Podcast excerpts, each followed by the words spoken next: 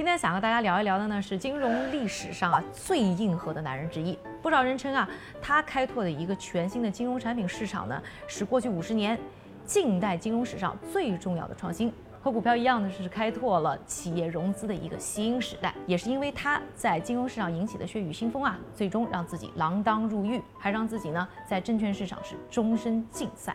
那这个人就是 Michael Milken，迈克尔·米尔肯。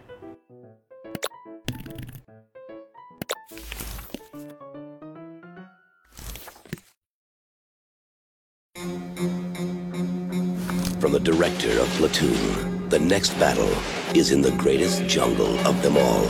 Wall Street. Greed is right. Greed works.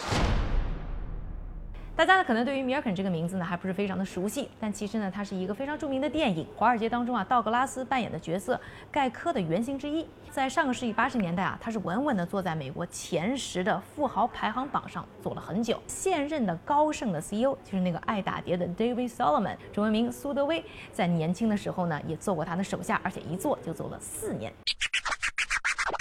那米尔肯呢，还是默多克的好基友。要知道呢，默多克建立起自己的媒体帝国新闻集团啊，有几个重要的收购站。其实这些收购站的背后呢，都有呢米尔肯的身影。但是呢，刚才我说到的这些呢，都是米尔肯人生当中的一些小亮点。大家最应该记住的就是他的这个外号——垃圾债券大王。Junk bond king Michael Milken. the most important financiers in the history Yes. of Wall Street. spawned the trillion dollar junk bond market.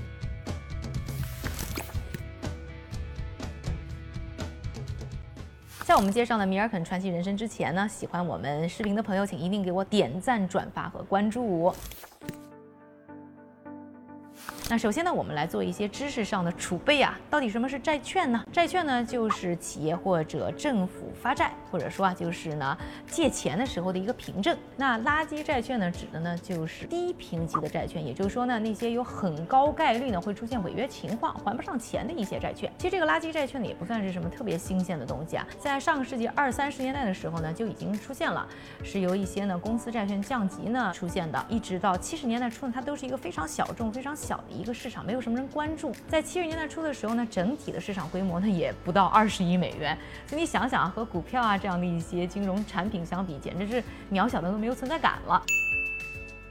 不过呢，因为七十年代的时候啊，米尔肯的介入呢，就看到了垃圾债券的大规模的增长。到现在呢，整个市场的规模呢已经达到了一点二万亿美元，翻了整整六百多倍啊！要知道呢，除了刚才我们说到的，像默多克是借助呢垃圾债券建立起自己的媒体帝国，还有呢，比如说像拉斯维加斯之父之称的 Steve Wynn，当时也是靠垃圾债券呢融资了十几亿美元，建立起了自己的几个赌场。就连现在的美国总统特朗普啊，当初呢为了盖赌场呢，也通过垃圾债券融资将近七亿美元。I'm really rich. I'll show you that in a second. 而因为呢，垃圾债券市场的扩展啊，还诞生了一批新兴的金融大亨，比如说呢，股市听了名字都会抖一抖的这个大鳄卡尔伊肯呐，他呢当年呢就是通过呢垃圾债券呢完成了历史上呢对他来说非常重要的几个呢收购合并，让他呢从一个小小的期权经纪人啊，成长为自己现在身家呢数百亿美元。而且呢，就连大家都非常熟悉的股神巴菲特呢，他都称啊，这个垃圾债券是他自己投资的一个秘密武器。而真正打开呢垃圾债券市场，发掘其中巨大价值的人，就是米尔肯。而为什么金融市场那么长的时间都忽视了垃圾债券的价值呢？米尔肯又是如何发掘到这背后的价值，并且把它建立成一个完整成熟的市场呢？米尔肯呢是出生在一九四六年美国国庆那一天。那他出生在一个呢平凡的位于洛杉矶的一个中产犹太人家庭。他的爸爸呢是一个普通的会计师。虽然说啊，这个米尔肯呢没有含着银勺长大，但是呢也是耳濡目染呢，和爸爸学了不少的企业财务知识。在十岁的时候啊，一般的小朋友呢都还在玩呢，他呢就已经做起了爸爸的小助手，帮助爸爸呢进行支票分类，还制作呢银行报表和会计账目。也是在那个年龄的时候啊，他就透露出对于数字呢极高的敏感度。而真正呢改变米尔肯人生的啊，要算是他呢进入本科，也就是加州大学伯克利分校的时候呢读到的一份报告。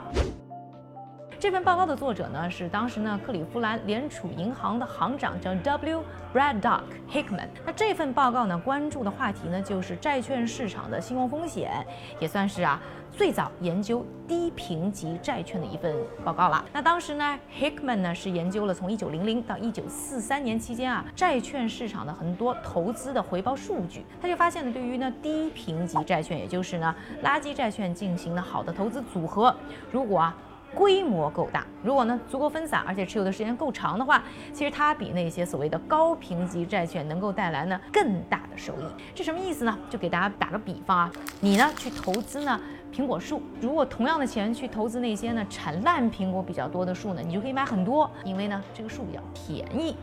那如果你去投那些呢产好苹果比较多的树呢，你呢可能买的就会比较少，因为呢这个树比较贵。到最后呢算一算，你可能会发现你买烂苹果产的比较多的树啊，可能收益呢还来得更高。那读完这份报告之后啊，米尔肯就感觉自己的眼前打开了一个新世界。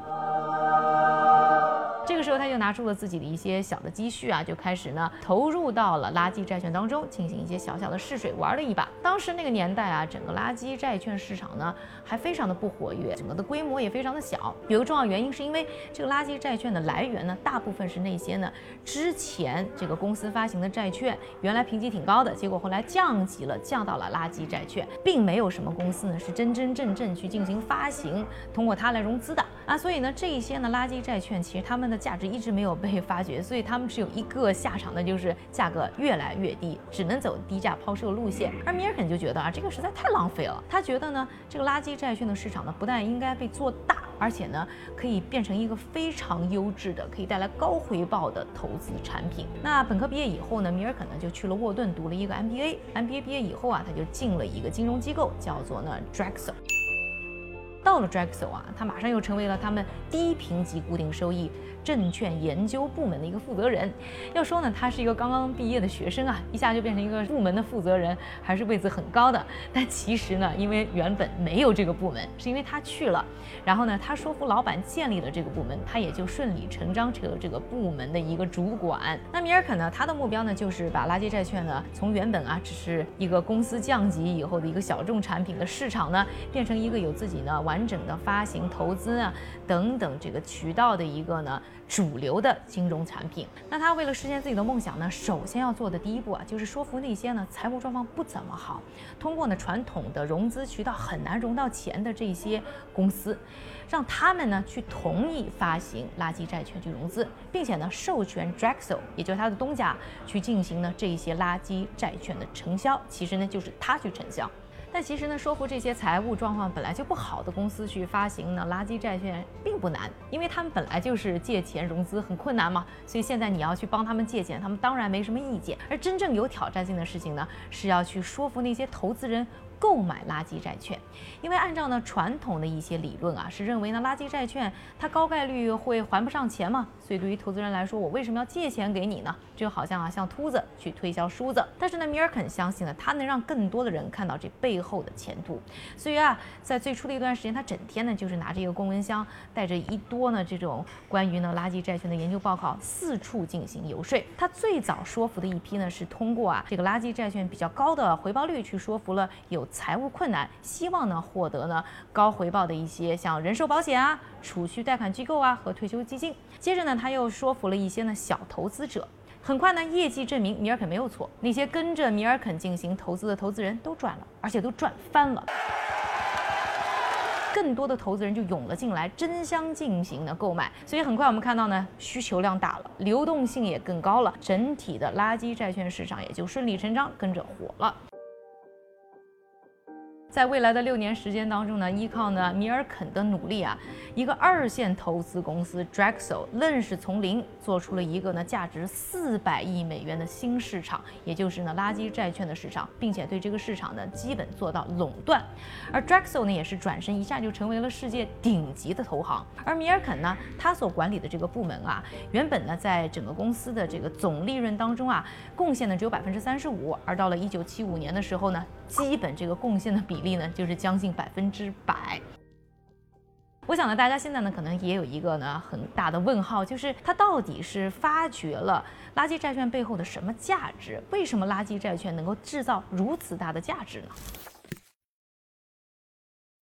虽然叫做垃圾债券呢，它其实并不垃圾。那沾上“垃圾”两个字儿呢，是因为它评级太低了。传统来说啊，也就在米尔肯呢介入之前呢，被认为是没有什么投资价值的。但其实呢，它还有一个名字叫做高收益债券。为什么说它是高收益呢？这里呢，我们就先和大家呢科普一下对于企业呢进行的评级系统。一般来说的话呢，全球公认的呢比较有信誉的评级机构呢有三家，分别是穆迪、标准普尔还有惠誉。大家呢可能呢也对这些名字呢比较熟悉啊。那他们所要做的工作呢，就是对国家、银行、证券公司、基金以及上市公司呢进行呢他们债券的信用评级。对他们进行评级的时候，他们一个核心的标准呢，就是呢未来的还款能力。而说到这个还款能力呢，他们的一个判断标准呢，就是看这些企业的现金流和他们现在呢资产的状况，和这些公司到底在干嘛，这些事情在未来会产生什么价值，以及这个公司的潜力是没有半毛钱关系。如果呢这个公司啊，它现在账面上呢流水比较的好，现金流比较的充足呢，就会被看作啊是还款能力强、风险低，评级呢自然就会高。但是呢，相应的它的这个利息给的呢也会比较的低。那这个评级呢至少要达到 BBB 以上，也就是说呢所谓的这个投资级别。而相比之下，那些呢现在呢现金流或者说财务上呢表现不那么好的，就会被看作呢财务状况不稳定、风险比较高、未来还款能力比较低的。那这个评级呢就会在 BB 或者说更低，甚至能达到 C 或者 D。那这些公司的债券也就是垃圾债券，因为风险比较高，所以给出的回报或者说利息呢也比较高，所以呢这一类债券又被称作高收益债券。过去认为呢，因为呢风险高，所以呢没有太多的投资价值。但是米尔肯认为啊，这个系统呢本身就有一个巨大的 bug。 What I discovered was quite often the future in credit is rated low, even though it's the future. And the real risk lies often in companies that we think of as establishment or have paid dividends for a long time. 我们就做一个最简单的例子啊，就说呢，刚刚这个博士生毕业的小 A，但是他还没有找到工作啊，以及呢他刚刚退休的老爸。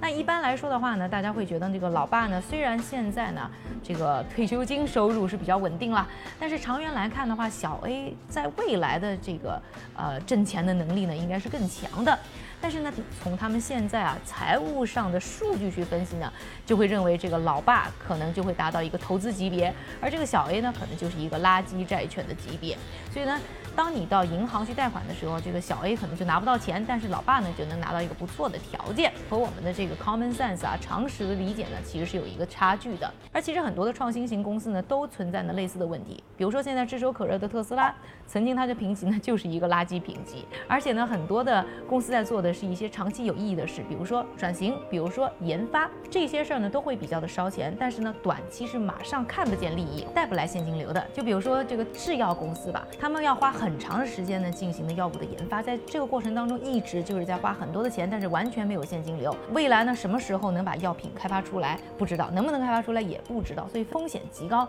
但是做的又是一个长期对于社会、对于人类、对于财务来说又非常有意义的事情。那一般来说的话，可能就觉得呢没有投资价值，但是因为呢垃圾债券的出现，可能这些呢创新型的公司呢就会带来希望，就会给他们机会融资，给他们机会去做这些呢长期有意义的事情。而米耶肯呢也就在呢开拓呢垃圾债券市场的过程当中，发掘了这些或者说帮助了这些有潜力的公司融到钱，得到呢好的发展，也给投资人带来了好的回报。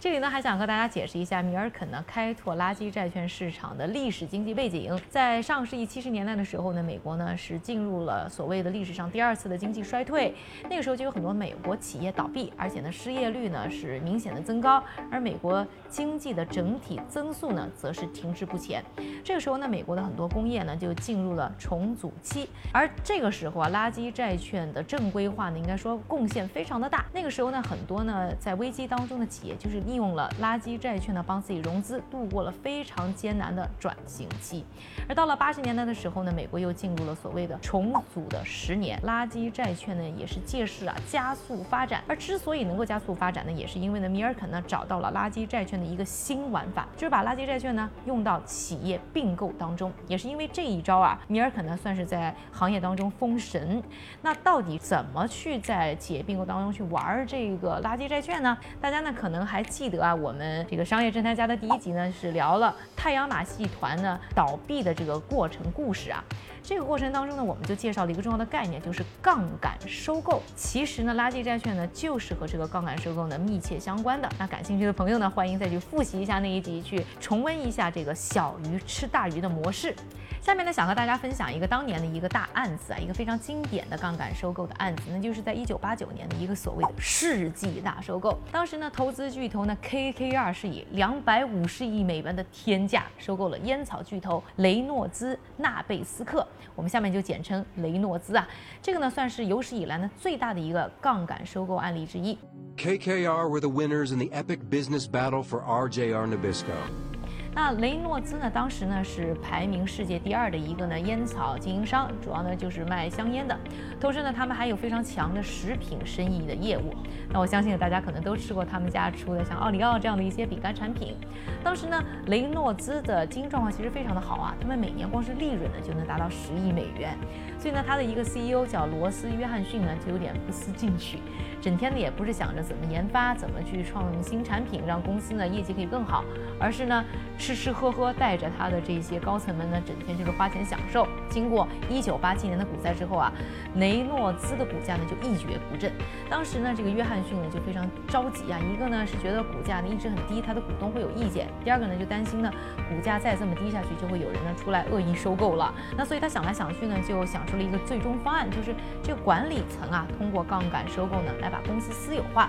当时呢，他开出的这个报价呢，也是把世界震惊了一下，因为一百八十亿美元在当时呢，真的是一个震惊世界的天价。而没想到呢，就是这么一个天价呢，还会有人呢跳出来当了一个程咬金。那这个人呢，就是 KKR，也是呢有那杠杆收购之王之称的一个公司。他呢愣是把这个收购价呢是提高到了两百五十亿美元，把这个案子截了胡。这个呢号称史上第一大单的收购案呢，它的标价是高达两百五十亿美元。但是呢，当时啊 KKR 手中其实有的现金还不到二十亿美元，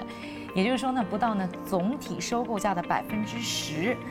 那那个时候呢，KKR 呢主要就是依靠呢发行大量的垃圾债券呢，获得了大量的资金。而 KKR 向投资者承诺的就是在未来啊，他们要收购的这家公司的收入和资产呢，会用来偿还债务。除此之外，KKR 呢还从另外两百多家小规模的银行那里呢，通过发行优先股和可转换债券，获得了近六十亿美元。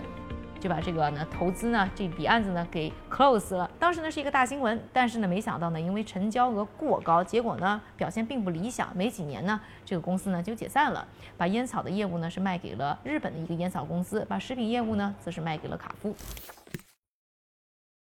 wird dir wahrscheinlich nicht so toll werden hier. Zurich 23 Citibank. 而在八十年代呢，经过了美国第四次并购浪潮之后啊，杠杆收购整体的规模呢是大幅度的增加。就在一九八二到一九八八年这几年时间当中啊，整体的交易额的规模呢从一百一十亿美元是翻到了一千八百一十九亿美元，翻了近十七倍。同期呢，垃圾债券的市场规模呢也是直线上升到了一千七百五十亿美元。这个过程当中呢，米尔肯的个人财富哎是出现了一个暴涨。而就在米尔肯站在自己事业巅峰的同时呢，他也迎来了对于自己事业啊毁灭性的危机。事后呢，米尔肯呢之前在 Drexel 的一个同事呢就写了一本回忆录，这本书上呢就提到啊，SEC 也就是美国证券交易委员会，其实在一九七九年的时候呢就盯上了米尔肯，终于呢在一九八八年的时候是找了一个机会啊，把 Drexel 呢告上了法庭。在一九八九年的时候啊，美国联邦大陪审团呢又对米尔肯呢提出了包括内部交易、敲诈、诈骗在内的九十八项指控。在一九九零年的时候呢，米尔肯呢就和执法机关呢是达成一个协议，他呢就逃税、隐瞒会计记录呢等六项罪名是承认有罪，判处呢十年的监禁。而米尔肯呢和 Drexel 总共要支付的罚金以及呢民事的赔偿呢共计十一亿美元。紧跟着 Drexel 呢就破产了。除此之外呢，米尔肯呢还被禁止呢在证券交易市场呢再次从业，也就是说呢被终身禁赛了。米尔肯呢牛叉的金融事业呢也就此画上了句号。那到底我们应该怎么去评价米尔肯这个人呢？首先呢，他非常的勤奋和执着。当时啊，他的工作时间表可是从每天早上的凌晨四点半到晚上的七点半，而且很少休息。我就记得呢，看过高盛 CEO 苏德威啊他的一个采访，他就说那个时候啊，经常呢早上六点就被老板拉起来去开会了。另外还有一个细节呢，可以证明他非常的勤奋，就是因为他那时候钻研的太投入了，所以二十多岁的时候就已经谢顶了。第二个呢，就是他这个人特别的自律啊。除了刚才我们说到他的非常有规律的时间表之外呢，他完全不像电影《华尔街之狼》当中小李子扮演的那个角色，有了钱以后啊就挥霍无度，生活非常的奢华。他一辈子没抽过烟，没喝过酒，甚至连咖啡，还有像可乐这样的汽水都从来没有喝过，因为他不能容忍自己有任何不健康的生活习惯去影响自己的事业发展。这些应该说呢，都是帮助他呢达到人生巅峰的一个呢一些呢好的因素。另外呢，要说到他这个人呢，就是非常的贪婪，对钱啊绝对是斤斤计较，计较到什么程度呢？有个客户呢就回忆说啊，当年呢他能整整花上一两天的时间去琢磨，就是怎么能够多拿客户百分之零点一的一个费用。而且那个时候呢，他在公司拿到的这个每年的报酬已经是将近三亿美元了，他还会为一万五千美元去骂公司欺诈他。他可以说是雁过拔毛，一个子儿呢都不会从他的眼皮底下呢去放过。而他对于这个金钱极度的渴望呢，让他呢去发掘出了资本市场呢这种被隐藏的价值，同时也让他呢是绞尽脑汁呢去钻各种的空子，甚至做出了很多法律不容的事情。也是因为他的这个个性呢，让他呢树敌无数。结果呢，最后呢自己的金融事业呢只有了短暂的辉煌。虽然说啊是短暂，但是这一段的辉煌还是非常的耀眼的。比如说《华尔街日报》呢就评价米尔肯呢是。是可以和 J.P. 摩根齐名的金融思想家。那我们又该如何去评价垃圾债券呢？因为呢，米尔肯的努力啊，垃圾债券呢变得不再只是一个呢传统。企业债券的降级版，而是变成了一个独立的产品，有自己呢，包括发行、投资一个完整的一个市场产业链。那也给很多的企业呢带来了机会，比如说像时代华纳呀、彭博啊、像米高美啊这样的公司呢，就是因为有了垃圾债券，所以拿到了呃足够的融资需要的融资，走过了自己的危机，并且呢带来了自己的春天。但是我们也同时也看到啊，因为垃圾债券的存在，也是有了更多类似于我们刚才说到的 KKR 收购雷诺兹这样的恶意收购。让很多呢原本非常优质的一些企业啊背上了不必要的债务。我们还是说说我们刚才提到的这个案例啊，雷诺兹当时呢就因为负债过于沉重，所以不得不降低呢在研发上的投入，给了他们的竞争对手呢机会。除此之外呢，我们近几年啊从金融危机以来呢，联储呢就推出了一系列的超宽松政策，那造成的结果呢就是有一批呢这个投资人啊，他们为了追求回报，所以呢更大程度上的去转向投入在了垃圾债券当中。这个造成的结果呢，就是很多呢该淘汰的公司没有淘汰，依然可以拿到钱。这对于整个产业的升级呢，其实也是没有帮助的。这个过程当中呢，我是这么看啊，就是之前呢，我记得呢，尼尔肯呢是评价过为什么。过去的评级系统当中有 bug，就是呢，对于呢企业未来的潜力呢不考虑，而是单纯的从他们的啊财务表现呢去判断他们未来的还款能力。而现在呢，其实，在市场当中很多的投资人又犯了另外一个错误，那就是呢，光看到垃圾债券带来的高收益，就片面的认为它就是一个好的投资产品，并没有考虑到呢这个企业的未来做的事情是不是有潜力。所以说来说去的话，不管是垃圾债券也好，还是传统的评级的模式也好，其实都是给我。们一个呢，啊，投资当中的参考和工具，最重要的还是需要投资者呢去发掘这些企业背后真正存在的价值。最后，我们再来说一说米尔肯啊，金盆洗手之后都在干什么？他呢在监狱呢服刑二十二个月以后呢，在一九九三年呢是获释了。然后呢，他主动要求去做一个检查，查结果就发现他得了晚期的前列腺癌。当时医生认为他只能活十二到十八个月，但他非常不认命，他呢就投身到了癌症的治疗研究当中。Almost 20 years later, I was diagnosed with cancer. And I am definitely the happiest person just to be with you today, 21 years later. 他创建了前列腺癌的基金会，每年呢会投入数百万美元啊，去给科学家去进行呢癌症治疗解决方案的一些研发，也确实是获得了非常多呢非常有价值的一些科研上的突破。在二零零四年的时候，《财富》杂志呢还称他是改变药品行业的人。在今年二月呢，特朗普总统呢因为他在抗癌方面的一些重大的贡献呢，对他进行了行政豁免。Mike Milken, who's gone around and done an incredible job for the world with all of his research on cancer, and he's done this. 他依然不能参与到呢证券市场当中。不过呢，借助他的强大的人脉关系呢，他依然是众多商业大佬的一个幕后顾问，同时呢，还在癌症的研发上呢继续做投入，用各种各样的方式呢影响了这个世界，也继续着自己啊非常精彩的人生。喜欢我们这个视频的朋友，请一定要转发、点赞、关注。